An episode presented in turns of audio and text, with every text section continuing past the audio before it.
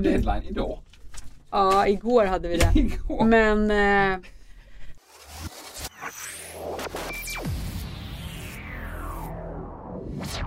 Kära gäster. Varmt välkomna till Life at Sign. Podden som tar dig med bakom kulisserna på Sveriges största designhotell. Där vi träffar intressanta och inspirerande människor som berättar om sin relation till att bo på hotell och att resa, delar sina hotellhack och spännande möten i långa korridorer och mellan kokande grytor. Jag heter Henrik Berghult och arbetar som hotelldirektör här på hotellet. Och idag, idag ska vi träffa en svensk utmanare av Disneys värld, tillika en av våra samarbetspartners här på Klein Sign.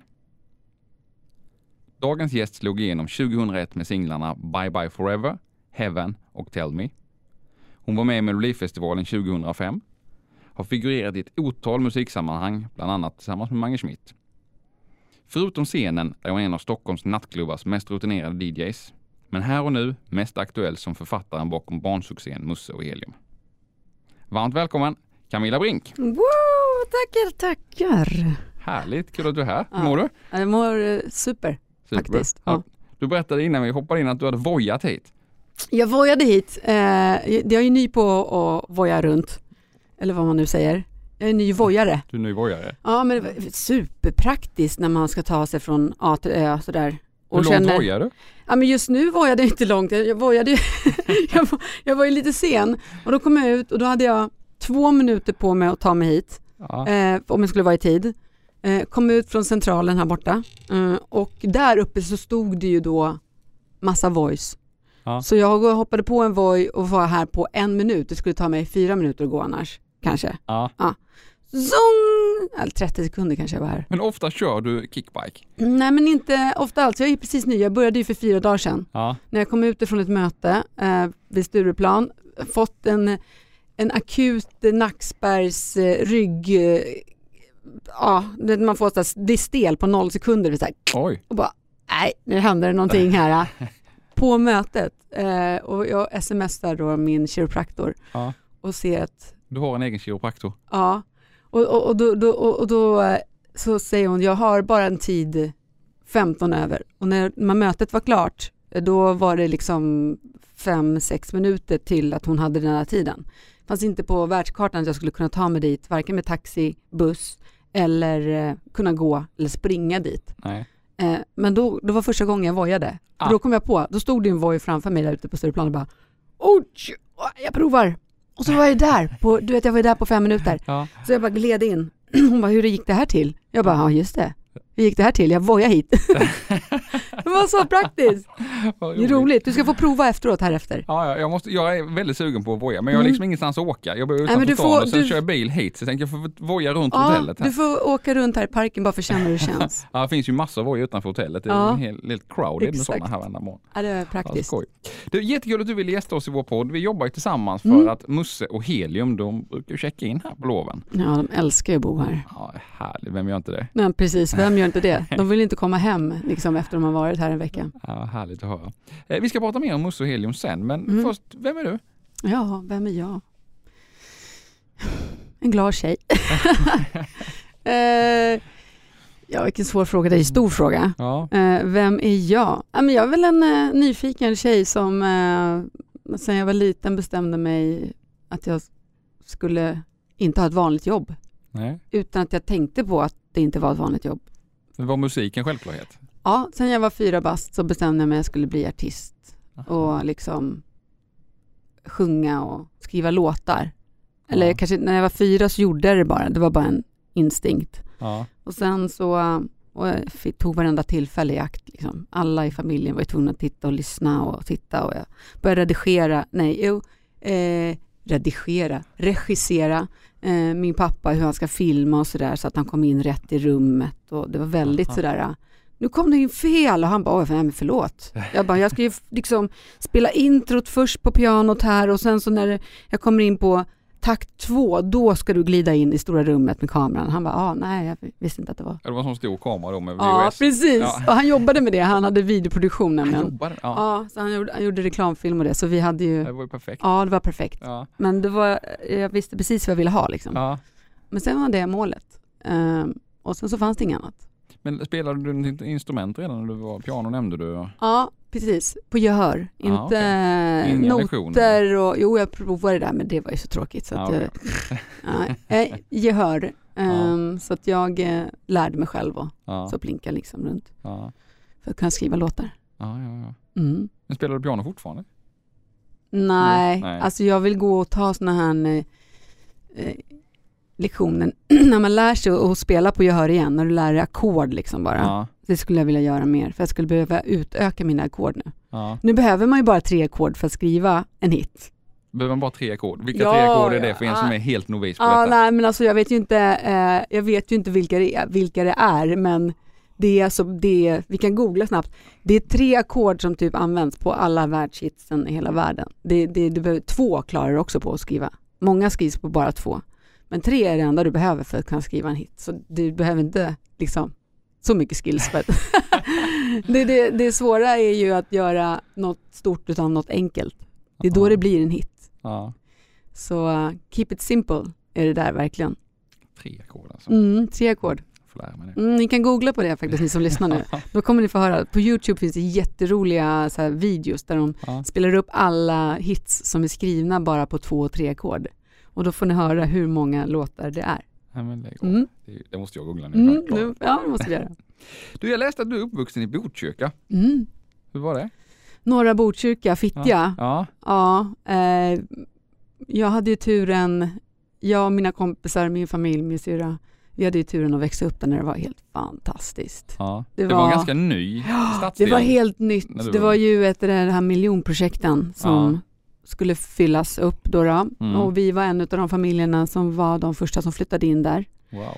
Eh, I Fittja uppe på Forvägen. Eh, och det var liksom byggt som eh, Men allt var nytt. Boende, butik, allt var helt nytt. allt. Och det var liksom, stadsplaneringen var ju helt fantastisk. Ja. Alltså det är så genomtänkt. Ja. Eh, mot vad man ser idag. Alltså, vi barn till exempel, vi behövde aldrig gå över en väg för att komma till skolor, eh, butiker, till Mm. eh, lekparker, you name it, Mm. badplatser. Behövde aldrig komma i närheten av en bilväg. Nej. Vi hade lekplatser som hette duga, alltså den Mm. var top notch. Eh, vi hade bad i närheten, vacker natur, eh, skidbackar, allt precis allt. Och sen så var det en sån familjär känsla. Eh, varje gård var liksom omringad av, eh, det var ju loftbal, vet du, loftgångar. Loftgångar, ja. ja. loftbalkonger. Loft, precis. Loftgångar, bara tvåvåning då, så det var bara en, eh, en gång. Eh, och de var som ett U och så i, i toppen så var det ett höghus på varje gård. Ja. Så det var som en borg och så var det en lekplats i mitten med liten, eh, där man kunde spela fotboll och um, basket Mm. och häng och bänkar och sådär. Wow. Och, och alla hade balkonger ut mot gården. Så att det var inte bara en förälder som kollade på barnen som lekte utan vi hade ju minst liksom 15-20 ögon Ja. som kollade och hängde tillsammans. Jag hade inte bara en familj att gå hem till när man behövde någonting. Ja. Då gick man till typ fem familjer, var, vem man trodde skulle kunna hjälpa en bäst. Mm. Så det var, det var en fantastisk gemenskap, eh, vänner från hela världen. Ja. Och det vi hade gemensamt var ju att vi pratade svenska allihopa då. Ja. Mm. Det, det var liksom, det var en annan, eh, vi lärde oss utav varandra eh, men vi, vi liksom hade ju, vi var i Sverige och vi pratade svenska. Idag har det Ja. försvunnit nästan. Ja. Det är många som flyttar dit som inte ens pratar efter de har bott här i 15 år, pratar, Mm. pratar inte ens svenska. Mm. Vilket är väldigt, väldigt synd för dem. Ja, för man läser ju mycket om Botkyrka och Fittja, de kriminella problem man har Ja. haft i området Ja. och, och det är klart att det speglar inte riktigt så som Det den bilden av vad det var och hur Nej. det skapade. Och det finns ju fler sådana områden där, Ja. där man skapade i miljonprogrammet som, Ja. som var så väl genomarbetat. Ja. Och många av fastigheterna var ju arkitektoniska mästerverk Ja. liksom, i dynamik och hur Ja, det speglade i huset och allt vad det nu var. Som säger torg och barplatser och man behöver inte gå Mm. över väg och dagis och skolor och allting. ja, ja. ja alltså, och, och just det här äh, fantastiska med det mångkulturella. Att eh, Mm. Alltså den, den kunskapen och äran att ha så många vänner från hela världen har ju jag med mig. Alltså, genom hela livet. Ja. Det har ju varit en fördel för mig. Ja. På måndagen åt man italienskt, på tisdagen arabiskt, på onsdagen finskt, ja ja. Ja. Eh, och på tisdagen eh, turkiskt, eh, eller torsdagen och så fredag och så vidare. Och det var våran vardag. Och var vi kom in så fick vi lära oss sederna där, hur man hälsade där, vad man gjorde Mm. innan mat, man åt maten där. Eh, här tog man av sig skorna, där gjorde man inte det. Det var, det, det var varför när man där? Ta inte av dig skorna. Bara, va? Det ska man ju göra hemma. Ja, det gör man där. Men ja, och från allt och ja, det har varit eh, det är en lärdom för livet verkligen. Var dina föräldrar kvar? Eh, nej, det, vi flyttade till eh, Norsborg, nej till Hallunda sen. Han, okej. Eh, ja. så där bodde vi kvar väldigt länge tills Mm. jag var 20, gud, ja, länge. Okej. Så mamma och pappa, mamma har vi tyvärr förlorat. Mm. Eh, men eh, pappa flyttade därifrån, ja vad kan han ha flyttat därifrån? Sex år sedan, Ja, kanske? okej. Ja, från Hallunda. ja. Eh, Men åker du tillbaka till Botkyrka? Har du några liksom Nej, inte- relationer kvar att, eh, sen tiden när ni bodde där? nej, inte en enda faktiskt. Inte någon? Nej, alla har flyttat därifrån. Ja. Eh, alla har flyttat därifrån eh, nu så att jag har ingen kvar som jag åker dit och hälsar på. Men goa minnen. ja, det tror jag det. Ja, fantastiskt. Ja. Fittja. Ja! Back in the days i alla fall. Ja, eh, musik. Mm. Tog dig vidare in till Stockholm city och Mm. klubbscenerna Mm. och, och eh, du var, höll jag på att säga, men du är ju en av, Mm. av Stockholms absolut liksom mest rutinerade och seniora DJs Ja, på de tack. riktiga inneklubbarna och har varit i många, många års tid. Ja, Hur det hamnade du i den roligt. världen? Ja, men det var ju genom musikbranschen. Ehm, så var jag faktiskt ute och festade eh, på köket, he- som är Hell's Kitchen idag. Det Ja. hette köket då på svenska på den tiden. Och på köket då hade de en VIP-avdelning in. Köket var lite VIP att komma in på allmänt, för det är inte Ja. så stort. Och sen hade de en ytterligare VIP inne på köket. När du sätter upp en röd sån här, vad heter det, Pollare och Eh, snöre ja, grejer. hållare, så så här får du inte gå in, för här är Nej. VIP. Då vill ju alla in där liksom. Ja. Så där hä- hängde mycket överklassmänniskor. Det var ju de som fick komma in där. Det var bara sprutade sig champagne och det var oh, jösses vad fest var det. Oj, oj, oj. oj. Eh, ja, det var väldigt party där, det var kul. Eh, och där var jag en kväll. Eh, och så stod jag bredvid DJn som jobbade där då. Och då sa jag, ah, vad kul det här verkar, eh, får man prova? Eh, alltså att han, att, och så lät han mig prova. Ja. Och det är inte många som gör. Eh, kanske för att jag hade då mina största hits då, så jag rullade ju på MTV och ZTV Ja. och det på den tiden. Så han kände väl igen mig och så här, ja men Ja. hon får prova. Eh, Men då, hade du, bara- då, hade, då var du i artistsvängen Ja, så att säga, men du ja. var aldrig DJ? nej, aldrig DJ, men så här, hur svårt ska det vara tänkte jag, jag har ju taktkänsla. Ja. Och då sa han också så här, ja men den där ska du byta till den här låten och så hör du takten här, ja dun, dun, dun, dun, så sätter du på nästa låt, ja, dam, bam, bam. ja så gjorde jag det. Så, så sa han, men det här är jättekul, det här funkar jätteroligt. Och sen så två veckor senare hade jag egna gig där. Och så, Så, så började du det. stod och tränade på Ja, köket? jag stod och tränade för full, full publik. Så jag har Ja. tagit med mig det faktiskt. Jag låter folk komma och prova, eh, de som är intresserade och vill. Så att jag, Det man där måste... är ju fantastiskt att höra när man liksom lär sig någonting via någon och sen tar man det med sig och lär Ja. Det där är ju... Ja, det ska man Ja. göra. För att ja, det hade inte hänt om det hade stått någon där som bara sluta backa, rör inte Ja. mina spelare. Eh, utan han var ju glad och öppen och, och vi hade kul där. Vem var det? Det, ja, Thomas en kille, eh, Mm.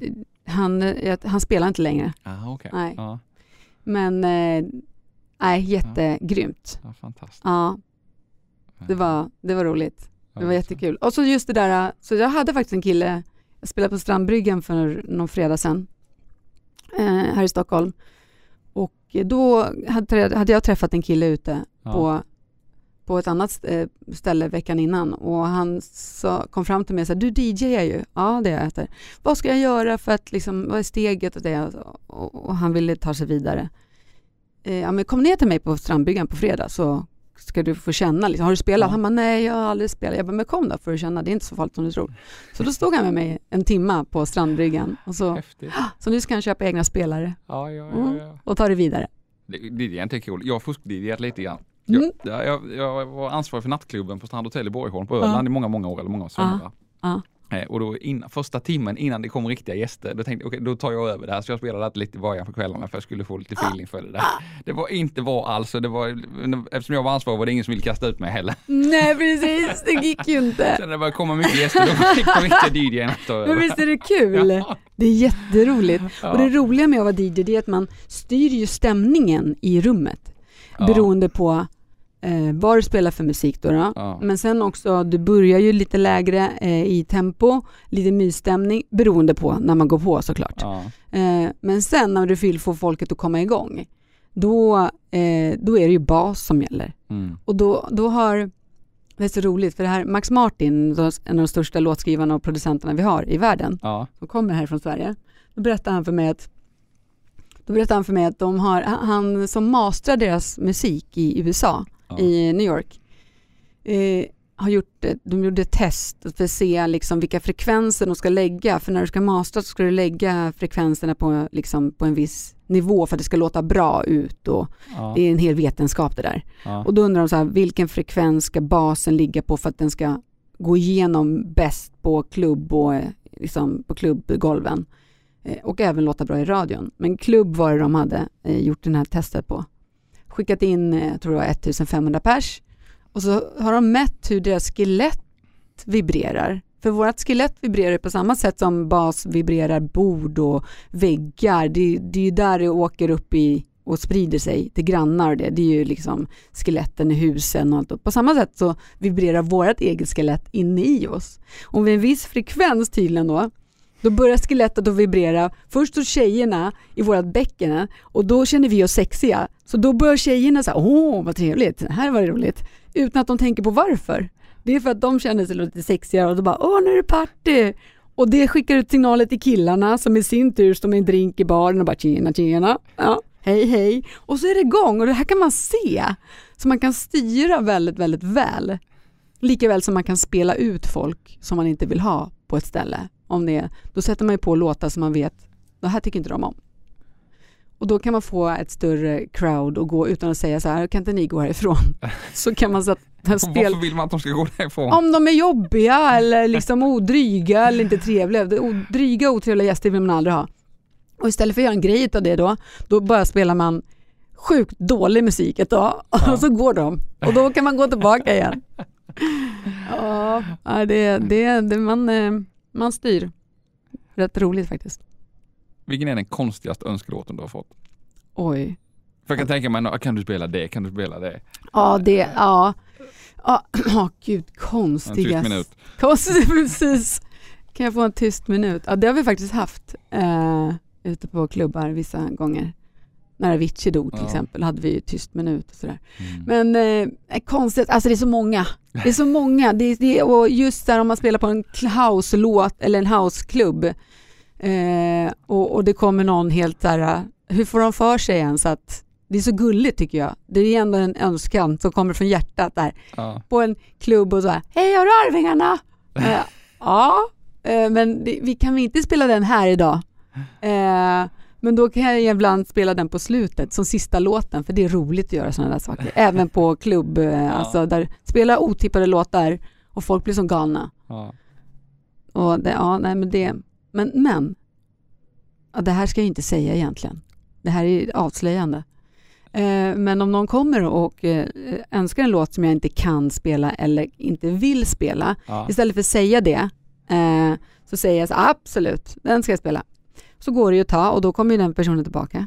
Och så Ja. säger den så här, va, va, du hört din låt, eller min låt. Här, jo men jag spelade ju den nyss. Bara, Nej, då var jag på toa eller då var jag och rökte eller någonting. Jag bara, ja, då är det tyvärr. Då, då har det spelat. För de har all, garanterat gått och rökt eller varit på toa någon gång om den inte har spelats på ett tag. Liksom. Ja, ja. Så då klarar jag mig ur den utan att behöva säga Det var ett liksom. bra trick du kan dela med dig Ja, ja, ja. Jag vet, vi hade, när jag var på Öland där så var det en av mina kollegor, Per Rosenqvist som var DJ på den tiden, Mm. DJ-ansvarig, han stod och spelade en kväll så Mm. kom det en, en man i 50-årsåldern fram Mm. och knackade honom på axeln. Mm. Och Per var lite såhär, ja vad vill du? Alltså, medelåldern var ju 20 kanske. Ja. Ja, önskelåt, sa han. Mm. Och Per han liksom ignorerade, han inte var fortsatt spela skivor. Knackade han Per på axeln en gång till så bara, önskelåt. Och jag bara, ja vad, vad, vad är det för önskelåt? Och hon vill framföra en önskelåt. Så, så pekade han ner. Så Mm. var det någon som tittade upp och sa, jag skulle gärna vilja höra något med E-Type. Det var kronprinsessan Victoria. Det var hennes Eppo-akt. Ah, du ser. Du ser. Man ska alltid vara trevlig också. Man vet aldrig vem man möter oavsett hela livet. Nej. Alltid. Ja. Det blir för fel när eh, folk är otrevliga och sen så bara oj, var det mot dig? Eh, Så här, ja, det blir jätteweird också. Man ska, man ska tänka på en sak som jag alltid tar med mig som en gammal chef Mm. lärde mig att man träffar alla människor två gånger. En Mm. gång när det går bra och en gång när det går lite mindre bra. Så man ska vara Exakt, väldigt försiktig med hur man exakt. behandlar andra människor. Alla du möter på vägen upp också kommer du möta på vägen ner. Och livet går ju så. Och när Ja. du har då, du har skött dina kort, då är det de här och hjälper dig. Ja, Likadant som du är där och hjälper andra som hamnar i de situationerna. ja. Så liksom, det, finns, det finns ingen ursäkt till att vara eh, otrevlig. Nej. Alltså det finns inget bra i det överhuvudtaget. Nej. Om det inte är någon som är väldigt otrevlig mot dig först och man bara kan skicka iväg den. Ja men och det är ju en säga- annan sak, då har man ju hamnat Det är en annan, precis. Ja. Det är den enda gången. Annars så bara, det finns inga ursäkter till att vara, det är, bara, det är korkat kan jag tycka, att Ja. vara otrevlig i onödan. Men det är bara små människor som är det. För det behöver inte trygga människor vara. Eh, innan du hamnade i DJ-svängen, Ja. du skrev musik och Mm. du var, hade hittar och, och var med i Melodifestivalen. Hur blir man popartist? Jag var ju så bestämd på att bli popartist när jag var liten. Ja. Eh, Men på den tiden när jag gick i skolan så fanns ju inte Idol, Nej. Talang. Det fanns inga, det, det, det existerade liksom inte. Nej. Så när jag sa att jag ville bli popartist då, då skrattade typ i stort sett lärarna och syokonsulenterna som fanns på skolorna då. Och så, men Camilla det är inget yrke, man blir inte popartist liksom. Bara, jag bara, men vad är det du säger? Det är väl klart att det är ett yrke. Lyssnar inte du på musik? Så här, jo. Ja, och vem skriver de låtarna tror du? Och vem framför det? Alltså det är väl klart att det är ett yrke. Men de visste ju inte vad de skulle göra av mig, för vad ska de skicka mig? Det fanns inga utbildningar på det sättet. Det fanns inga sådana skolor. Så de visste liksom inte vad de skulle göra med mig eller vad de skulle peppa mig till att göra riktigt. Det var ju mer så här, men väldigt vanligt yrke istället, tandläkare eller någonting. Alltså, något vanligt yrke Camilla, kom igen nu. Knarkare frågar de. Bara, eh, nej, eh, det är ni som inte alltså, kan underhålla mig i skolan för det, det är inte roligt nog. Det var inte liksom, de fångade inte mitt intresse. Just också för att komma in på lektion, då behöver man ju lärare som inspirerar en.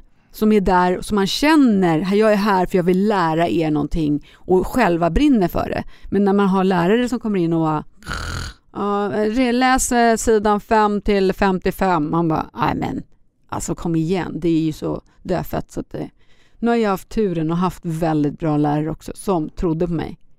Så ja, tack till, till, till alla er. Eh, bland annat då en musiklärare på gymnasiet.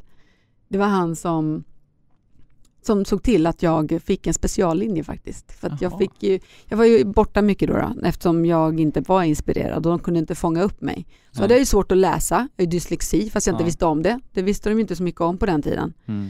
Ehm, trots att jag var väldigt öppen och inte blyg. Liksom, Hallå, kan ni ha läst klart halva texten? Jag kommer halvvägs. Liksom. Det är, ni ljuger ju ni har läst klart. Men de, det gick de, vad säger man, mellan solarna eller vad säger man? Ja.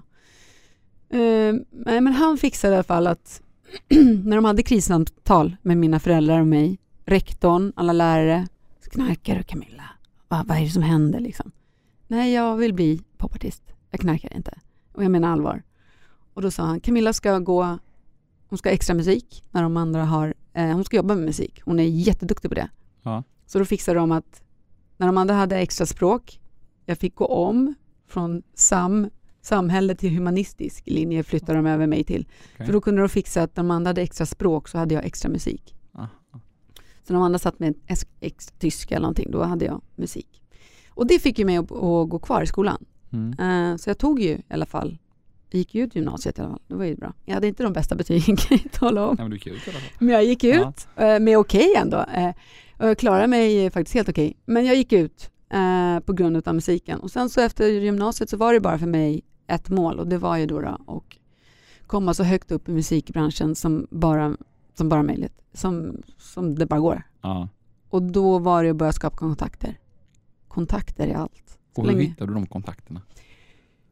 Man, nu hade jag också turen att eh, min stora syster var tillsammans med eh, Gordon Cyrus, en av Sveriges största producenter och låtskrivare på den tiden, som bland annat tog fram Latin Kings och Aha. eh, sådär. Eh, när jag gick ut gymnasiet hade de gjort slut, men han tog ju mig ändå under sina vingar. Eh, så jag tog eh, kaféjobb, satt i receptionen, jobbade dagtid och sen så hängde jag ute hos honom i hans studiokomplex Ja. Breaking Bread. Och där, var, där hängde jag med, det var jag, Petter och Ayo, en stor artist på den tiden, en Ja. annan rappare, bland annat. Och,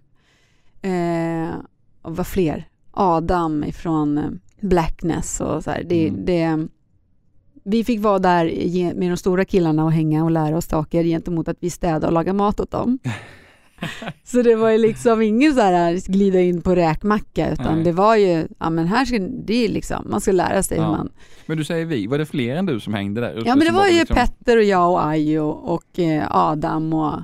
Ja men de var lite etablerade då? Nej nej nej nej. nej. Nej, de var också med och lagade mat ja, ja, ja, ja, ja. Vi fick moppa och grejer liksom. Men vilka var de Och etablerade Latin som var de Kings. jobbade? Det var Latin Kings? Nej, de var, de höll på, han höll ju på att släppa dem då. Ah, okej. Ja. Men, Ja, men han var ni städade och Han lagade hade mat ti, ti, ti, ja, till, eh, till hela hans crew liksom. Han Ah. hade ju jobbat innan med, med Orup och liksom Ja, ja, massa av större eh, liksom artisterna.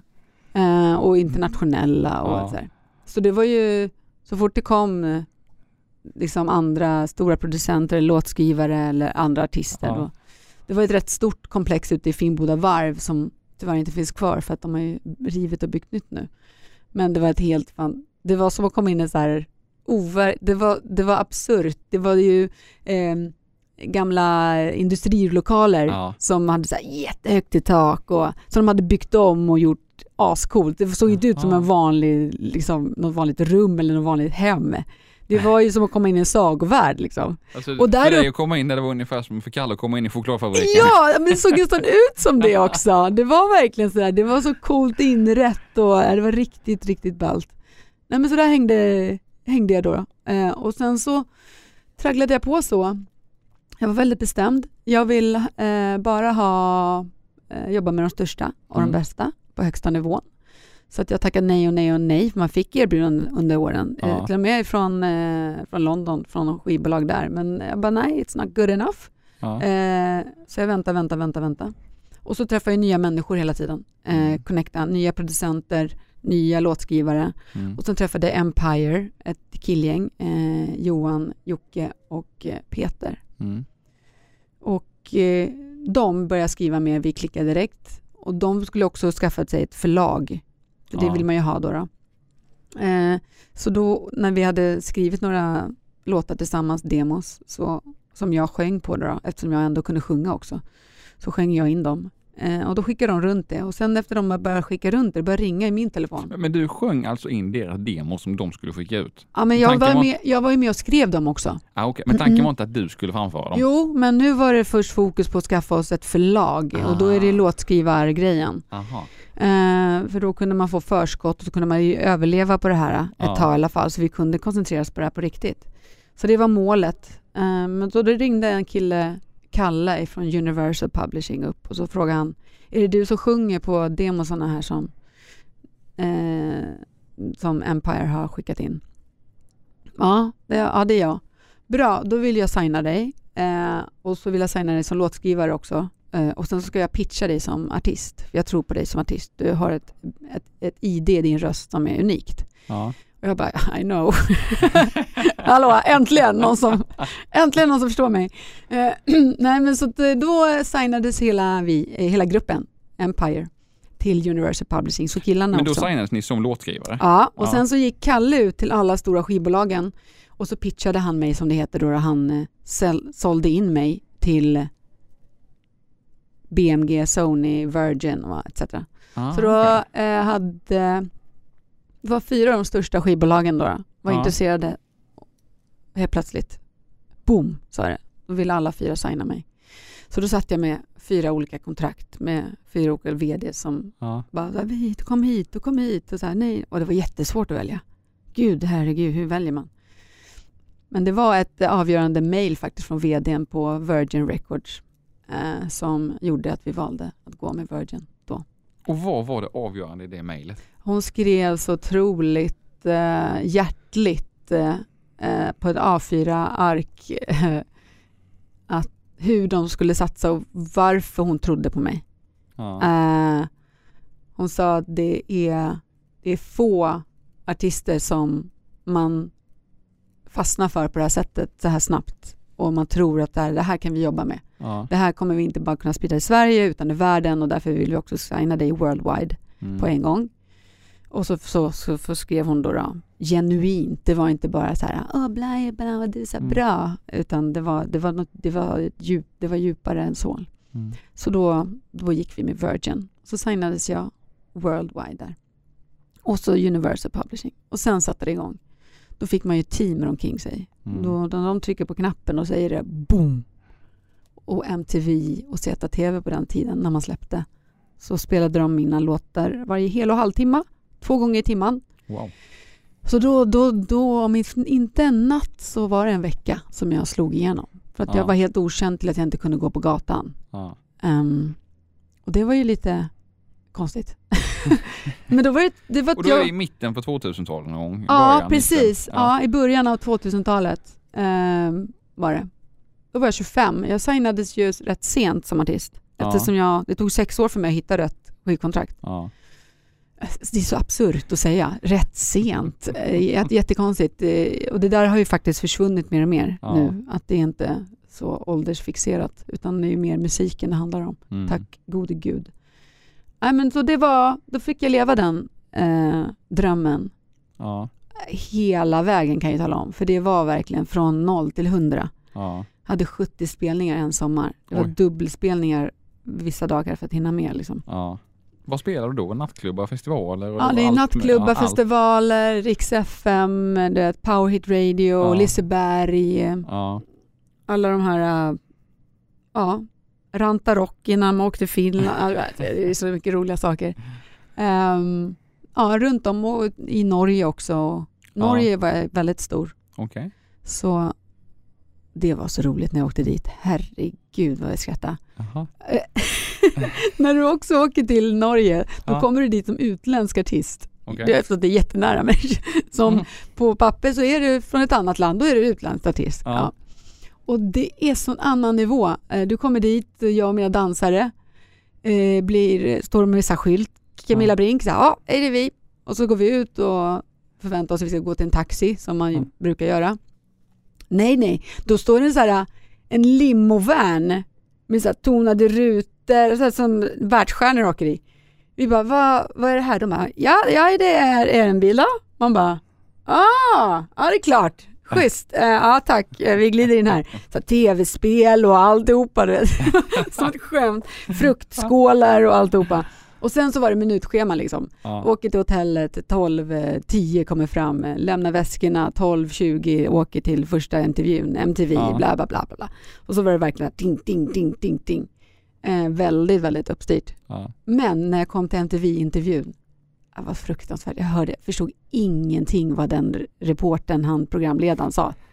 Jag förstod ingenting av vad han sa eller vad kamerakvinnan sa. Hon sa, jag är normalt tittar mot vägen då. Jag bara, ska jag titta mot väggen för? Så här. Satte mig jättekonstigt där, okej. Okay. Och där satt han på vänster sida, jag tittade höger. Hon bara, nej, nej, nej han är Wägner. Han heter Wägner. Jag bara, nej. Ja, så började det. Och då kan ni förstå hur den här intervjun... Han ledde mig genom intervjun med att fråga mig en fråga. Och så såg han att hon vet inte vad hon ska svara, så han så här, ja. Och jag bara, ja, ja, precis. Han bara, ja och nästa fråga. Och det ska hattar och saker och kommer och då in och bara shot och så var det en hitta. Jag bara, ja men nej. Jag bara nej, nej, precis. Nej, det var jobbigt. Han bara, ja, jag förstår dem. Ja, så satt vi. höll ni på hela intervjun? Ja, så höll vi på hela intervjun. Han ledde mig med ja och nej, så här, nicka, så här, nej, jo. Ja, det var roligt. Och sen kulminerade med att du var med, i Melodifestivalen också 2005. Ja, det var inte meningen. Eh, jag råkade skriva en låt med en kompis, så skickade vi in den. Eh, vi lämnade in den 45 minuter innan de stängde eh, okay. portarna, pang. Ja. Eh, för vi fick så infall, ja men vad fasen, vi, prov, vi skickar in en låt liksom. Ja. Till någon annan var det tänkt, Ja. inte till mig som låtskrivare. För det var en låt på svenska, eh, lite skriven för någon, kanske tonåring liksom, lite mer Ja. sån eh, girl power-låt.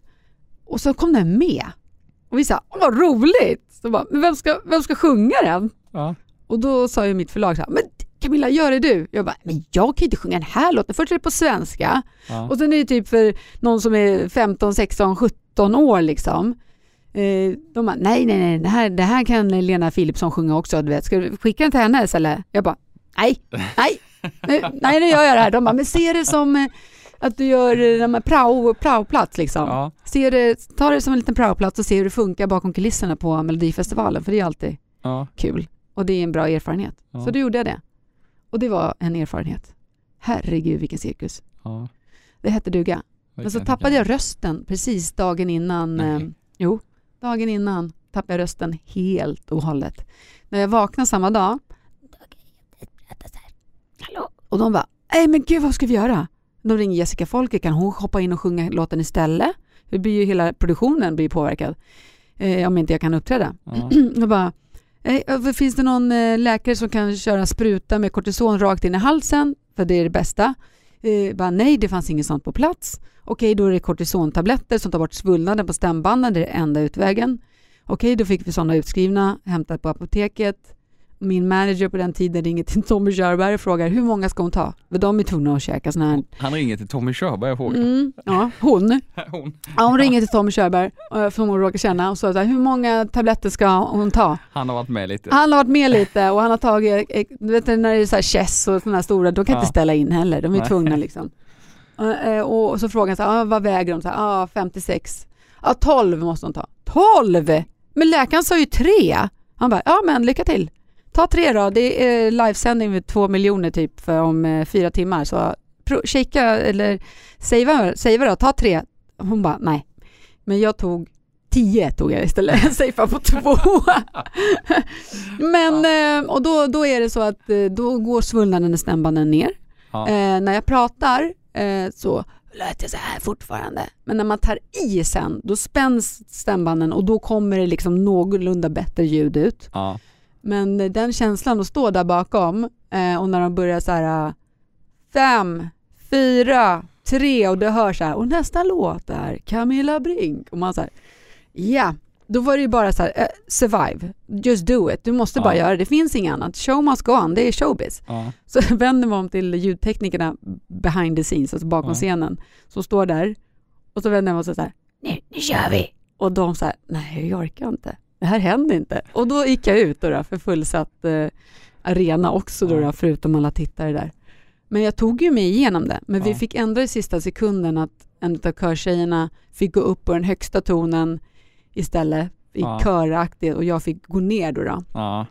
Men om ni, om ni googlar på den då kommer ni, Jenny heter ju låten, eh, jag tror det är någon, något fan som har lagt upp, så här, de, de lägger ju upp efteråt. Ja. Eh, då kommer ni se det. Och på det kommer ni också se att jag, klänningen som de har jobbat på i tre månader flögs in samma dag. Eh, så, som innehåller 800 meter tråd eh, som den är fastsydd på min kropp. Nej, den är då för tajt och för liten. Så jag är så här ihoptryckt, jag kan inte röra mig och så har jag ingen röst. Och så, men när jag tog, igenom, jag tog mig igenom det här, då kan jag klara vad som helst känns det som. Jag tror jag det. Ja, vilken erfarenhet, vilken upplevelse. Ja, det var det. Men det var kul. Ja. Och nu har du lämnat, lämnat och lämnat, men du har i alla fall eh, lagt musiken lite, inte på paus, du spelar fortfarande lite grann, men, men Mm. huvudfokuset nu är Musse och Helium. Mm. Visst är det. Vilka är Musse och Helium? De kom ju till i studion. Jag satt och skrev en duett i, eh, i studion. Och så skulle jag förvränga min röst i vers två till eh, en mansröst för att producenterna skulle få lite feeling vad jag skulle, liksom, hur det skulle låta. Och så råkade jag skriva fel, då kan man ju pitcha så där ner rösten så det låter som en mansröst. Och då pitchade jag åt fel håll, så jag drog upp istället för ner. Eh, och helt plötsligt så hör jag Va, va, va, va? Va, Vem är du? Vem är du? Och jag bara, nej men gud, det här är en karaktär. Och det var Musse som Ja. dök upp. Och sen så skruvade jag lite till och då kom helium. Ja. Och det jag såg på en gång hur de såg ut. Jag bara, det här är helt galet. De är så, de är så på riktigt de här två karaktärerna. Ja. Eh, och då hette de i pitchen, hette första Maus och den andra hette Helium. Eh, så då blev det Musse och Helium.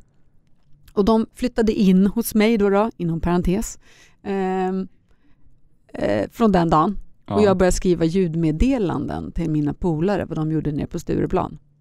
Eh, om nätterna. Och hur kunde sådana ljudmeddelanden låta? Ja, det kunde ju liksom, eh, det var ju de, det var inga så här, det var inga fula saker eller något konstigt, utan det var ju mer att, att Sebastian kanske hade stött på någon tjej och hon sa men hallå liksom, tror du det här kommer hända? Liksom, de pro, pro, pratade roligt om saker och Ja. någon snubblade i trappen eller de såg att någon hade blivit för full och fick åka hem och ja, så här, Ja. inside information. Du hade haft en liten hemlig person som bara stod och noterade allting knasigt som hände medan man var ute med sina polare. Ja. Och kompisarna tog ju till sig Musse Helium på en gång. De älskade dem. Och började prata om, om dem och med dem som om de fanns på riktigt. På, Ja. på en gång. Och jag tänkte så här, ja, det är inte bara jag som tycker om de här. De Nej. har någonting. Ja. Och så till slut så bad de mig att eh, specialskriva till deras barn. Okej. Eh, för det är det man gör med någonting man tycker om vill man ju föra vidare. Ja. Och då frågade jag den här mamman som frågade mig då, då en tjej som jobbar på krogen. Så, Behöver du hjälp med något speciellt hemma? Hon bara, ja jo tack. Eh, hon petar i näsan, gräver i näsan, så det skulle vara trevligt ifall hon slutar med. Och sen eh, så är det krig varenda kväll, för hon vägrar gå och lägga sig. Ja. Ja, då, så, då tog ju Musse och Helium upp det här. Musse vägrar gå och lägga sig och Helium petade i näsan. Ja. Och de är ju inte PK, Musse och Helium. Det är därför barnen tycker om dem. Ja. Så de trackar ju varandra för det här. Ja. Musse trackar ju helium för det är bara bebisar som petar näsan. Och du, om jag inte har fel så petar du näsan helium. Och då hon blir förnärmad och bara, ja men du då, du kommer ju missa allt kul imorgon när vi åker på utflykten för du sover ju inte om nätterna. Nej. Så när vi är som roligast då kommer du bara ligga där och snarka. Och han vill inte missa något roligt, det vill inga barn heller. Nej. Så de gör en deal, slutar peta näsan och han ska gå och lägga sig. Och mamma ringer och så här, det är helt sjukt. Hon har slutat peta näsan och hon går och lägger sig för att Musse och Helium har kommit överens om att de ska göra det. Så hon är med i deras pakt nu. Wow. Och jag bara, yes, det här, Det här det här, funkar. det här funkar. Jag har någonting här. Eh, och det funkar även på vuxna. ett verktyg för att manipulera barn. Ja, även vuxna. även vuxna. På ett bra sätt eh, Ja. som är underhållande och eh, liksom, de lär sig saker utan att de tänker på det. Ja. Så då, då skrev jag en ljudbok som jag presenterade eh, till Storytel. För det är lite konstigt också, ljudboken kom före Ja, den riktiga boken. ja, precis. Det brukar vara tvärtom. Ja, det brukar vara tvärtom. Det är första, det är första, det är första gången tror jag ehm, som det har hänt. Eh, men de bodde ju med mig väldigt, väldigt länge, Musse Helium också. Ja. Eh, och, och jag, eh, det var när jag träffade min eh, pojkvän Maxim, min sambo som, han älskade Musse och Helium också, så att det här är för bra, det här måste bara ut. För jag skrev ju meddelandet till honom också såklart när vi började dejta. Det hade ju kunnat bli fel lätt. Han skulle ju bara kunna bli rädd och så här, Ja. vad är det för tjej som håller på att skicka sådana här meddelanden till mig? Men han eh, sa det här är helt, hela hans familj älskade det. Jag skrev ju till hela familjen liksom, Ja. så här på julaftnar och sådär. Eh, så han eh, i stort sett låste in mig i ett rum hemma och bara, nu kommer inte du ut förrän du har skrivit någonting som vi kan presentera för eh, förlagen. Ja. Eh, så han fick ju mig att fokusera, för jag har ju lätt att komma på nya idéer hela Ja. tiden. Jag kom ju ut lätt. Jag kom ut faktiskt efter 20 minuter och hade kommit på en ny bh som jag tyckte var jättebra som vi ska ta fram. Men han sa nej, vi ska inte ta fram någon bh nu. Nu ska du skriva klart den här. så det var bra. Han fick mig att fokusera och så fick jag det här klart och efter en månad hade jag första ljudboken klar Ja. i demoform. Skickade runt det, eh, fick nej från de flesta förlagen, eh, vanliga förlagen. Ja. För de, vet inte, de visste inte vad de skulle göra med det för de släppte bara pappersböcker. Ja. Men ni släpper ju ljudböcker utav era pappersböcker. Ja. Men det var fortfarande så här, fast det här är något annat. Ja, det är just det. Det här är något annat. Vill ni inte vara med på det? Det här är ju framtiden. Ja, precis. Eh, det här är ju något unikt. Men Storytel ehm, eh, nappade till slut då. Och vdn sa där att signar jag inte det här så kommer jag hugga av med min höger arm. För att komma och se, det här kommer ju lyfta. Ja. Och då kommer jag så här, nej men jag hade det där framför näsan och jag signar inte det. Hon bara, det kommer inte hända. Så att- Ungefär den som skickade till Per Gessle att eh, tack för Ja. demon men den Ja, ja hon sa det, det, det, det får bara inte hända. Så att vi signade fyra böcker på en gång. Eh, ljudböcker. Fyra? Men det finns, jag har bara skrivit en. Det Ja. finns inte fyra. Nu köper ju grisen i säcken. Jag har ingen aning om. Hörru du Camilla. Eh, har du hittat på det här? sa hon. Då är jag inte orolig att du ska hitta på resten heller. Så de signade faktiskt fyra ljudböcker på en gång. Som är, det är deras största produktion någonsin som signats i ljudboksform. Och sen efter kom eh, böckerna Mysteriet med, guld, eh, Mysteriet med hålet i väggen och Jakten på guldosten kom Ja. först va? Ja, Ja. jakten, eh, eller Mysteriet i hålet i väggen kom först. Kom först och sen kom Jakten på guldosten. Ja, precis. För att ljudboken slog så hårt och blev nominerad till årets ljud, barnljudbok 2017 och streamades otroligt mycket. Så då köptes ju bokrättigheterna upp, Ja. eh, som har varit vår plan från början. Vi har ju en, vi har en plan här va? Ja. Mm-mm. Som Maxim har gjort. Mm, inte bara, nej nej nej, från hela början. Innan jag träffade Ja, Maxim ja, så ja, ja. vet jag ju film och att det ska bli maskot där och alltihopa. Eh, Men jag behöver ju någon som gör det här Någon med mig. planen. Ja, precis. Eller se till att du håller dig till planen ja, kanske. exakt. Där kommer ju Maxim in. Han är fantastisk på det. Eh, men idag så driver vi det, vi det tillsammans med Ja. Sohelium ehm, och bollar alla idéer tillsammans. Eh, ja, men så då köptes bokrättigheterna och så släppte vi första boken, eh, Mysteriet med hålet i väggen. Ja. Och så slog den jättehårt också. Jätteroligt. Ja. Ehm, så det är ju bok eh, två som är släppt. Trean kommer i november av fem Ja. som liksom tillhör den här serien innan den Ja. stängs. Sen så finns det ju en fortsättning såklart. Ja, för jag kom i det- kontakt med dina böcker genom en kompis som heter Magnus. De var och hälsade Mm. på oss på vårt sommarställe och då hade hans äldsta dotter Julia, hon Mm. hade börjat läsa den här boken på Mm. kvällarna och skulle gå och lägga sig. Så vi fick en, en bok av dem. Och så kom mina barn i kontakt med det och sen så sprang jag på er på när ni var, hade show på Täby centrum. och då tittade det. mina barn och tittade på Musse Ja. Helium, vad är det för figur? Och det var Ja. något vi aldrig hade Nej. kommit i kontakt innan. Men ja, där på scenen står ju de som är i boken vi fick och Julia och Magnus. Ja, och sen rullade det på här och sen hamnade ni här på sign. Eh, Men det är ju något annat som är väldigt, väldigt intressant med Musse och Helium som varumärke. För det vänder sig till hela familjen Mm. och, och målgruppen är specifikt föräldrar och barn mellan 3 till 10 år. Mm. Och, och då jobbar ni också med pedagoger och förskolor och Ja. skolor. Mm. Och det gör ju att det här har en liten annan Mm. nivå än, än bara barnunderhållning om man säger så. Ja, precis. Det är inte bara en, eh, en saga eller ett äventyr utan eh, jag, har, bakat in så mycket kunskap som möjligt. Att eh, Det är ett fantastiskt verktyg och eh, ja, där du kan passa på att lära barnen saker. Ja. och föräldrar som läser det, som behöver påminnas. Ehm, så att eh, det har också varit tanken hela tiden, ja. att eh, barnen ska lära sig saker utan pekpinnar Mm. eh, och just att de i stort sett inte tänker på att de lär sig saker. Och exempel på saker som barnen ska lära sig från och Helium. Självkänsla, eh, mod, Mm. eh, rätt och fel, vara en god vän, Mm. Eh, våga visa att man kan vara sårbar. Det är inte Ja. något fel med det. Eh, hur man ställer upp för varandra och då hamnar ju de i situationer. Ja. Eh, och de pratar, de, de är ju två kommunikatörer, Musse och Helium. Ja. Eh, och eftersom de är två stycken så kan ju den ena ha, har ju den ena en personlighet och den andra en annan personlighet. Så de liksom lär sig utav varandra. Ja. Och sen så möter de andra karaktärer i böckerna som går vid deras sida ett tag och lär dem någonting. Mm. De, tar, de får med sig någonting från varje karaktär som de möter, vare sig det är god eller ond. Mm. Lite som, ja, ta Mowgli till exempel. Han Ja. möter ju olika och så, så får han lära sig saker av Baloo och han får lära sig saker av Bagheera. Han får lära sig saker av eh, kung Louie. Ehm, och det är lite så, för så är det ju i livet. Du Ja. möter ju olika människor som kommer in i ditt liv eh, och så tar du med dig kunskap ifrån den människan. Det kan ju vara en jättejobbig känsla eller något jobbigt som har hänt men du har ändå fortfarande lärt dig Ja. någonting. Och så möter du men- mentorer, eh, de som eh, lär dig bra saker. Hoppa över det här, gå inte dit, gör inte det. Nej.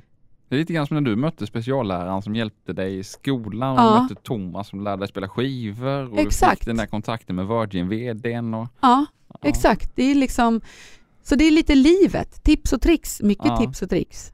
Till, till exempel det här med, eh, kontakter. Ja. Hur viktigt det är att samla på kontakter. Ja. Det är ju inte någonting du får lära dig i skolan. Eh, och det säger ju varulven Tata i böckerna. Han är ju Aha. jättevis. Eh, han är som deras gudfar. Och han säger bland annat så här, eh, kontakter, det ska ni samla på. Och Musse undrar ju, vadå, vad är det någonting man kan äta eller? Eh, Nej, det, nej, du ska nog inte äta upp dina kontakter, det, det är inte bra. Men eh, det är som vänner som hjälper varandra Ja. när det behövs. Och, och det har ju jag även sagt till dem hemma då, Musse och Helium. Så de säger, ah, men om det är vänner som hjälper, då mam, eller Camilla säger att det, eh, man ska vara eh, mån om sina vänner och Ja. att man då i framtiden kommer kunna behöva hjälp själv och att man ska hjälpa sina vänner. Liksom. Ja. Så det återkommer också på olika sätt så att de kan koppla ihop. Och sen så kommer de i en situation lite längre fram där de på grund av en kontakt får hjälp. För Ah. då är det så här, hur visste du att vi skulle vara här nu? Ja, men Tata har hört av sig till mig och sagt Ja. att ni ska stå här nu. Så därför Ja. är jag här, Ja, för jag ska hjälpa er. De bara, åh du är en sån här kontakt. bara, ja, jag, är- jag, är- en vän till Tata så att jag, är, jag är här nu för att hjälpa er. Ja.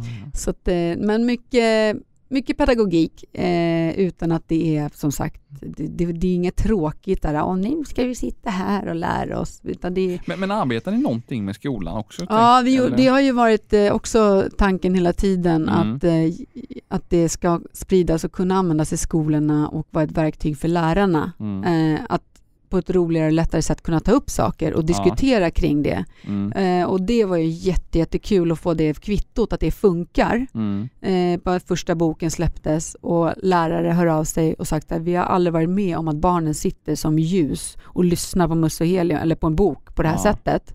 Och efter varje kapitel så har vi en pratstund där barnen själva vill gå igenom och prata vad, vad, de har, liksom, vad det är som har Ja. hänt och varför de gjorde så. Eller det där sa ju Musse och det håller jag med honom om. Och, Ja. och det var ju dumt att Musse inte gjorde som Camilla sa där, för då hamnade han, ja men det, Musse Ja. gör ju oftast det. Gå inte dit Musse, gör inte det, då går han dit och så gör han det och så lär han sig den hårda vägen. Ja. Och sen så får han tänka efter liksom. Det var inte så bra. Det var inte så bra det där. Det var dumt av mig att jag inte lyssnade. Och det här har ju vi också följt upp med en läroplan, Ja. en lärarhandledning som eh, lärarna kan ladda ner och föräldrar kan ladda ner gratis på vår hemsida på Ja. mussehelium.se eller på B. Wahlströms hemsida. Ja. Eh, där det finns eh, massa, massa övningar och eh, ja, vad säger man? Eh, uppgifter Uppgifter, som man ja. kan eh, gå igenom Mm. som följer boken då. då. Ja. Där det är så här, vad betyder det här egentligen? Eftersom det är mycket dolda meningar som är alltså lärdomar som Mm. inte är rakt ut utan du kan ju prata runt en sak just för att det inte ska bli pekpinnar så Ja. kan du prata om en sak som självkänsla eller att jag eh, var inte så snäll kompis där. Jag Mm. borde be om ursäkt. Mm. Eh, ja, det är det de egentligen pratar om. Mm. Så det finns massa, och sen så till roliga saker. Liksom. Så det, har ju gått, det boomade ju som bara den. Så lärarna har ju jublat över Musse Helium vilket gör att vårt hjärta hoppar lite extra. Ja. Härligt. Mm. Hur ser framtiden ut för Musse och Helium? Är det fler böcker? Är det film? Är det, vad är det Ja. som ligger i planen här framöver? Ja, det är eh, fler böcker. Ja. Eh, de är ute och spelar så man kan ju följa Musse Helium på deras Instagram. Då ser man ju vad de är ute Var och på TV spelar. Centrum i helgen va? Ja. Jag var på Täby centrum i helgen. Det var kaos.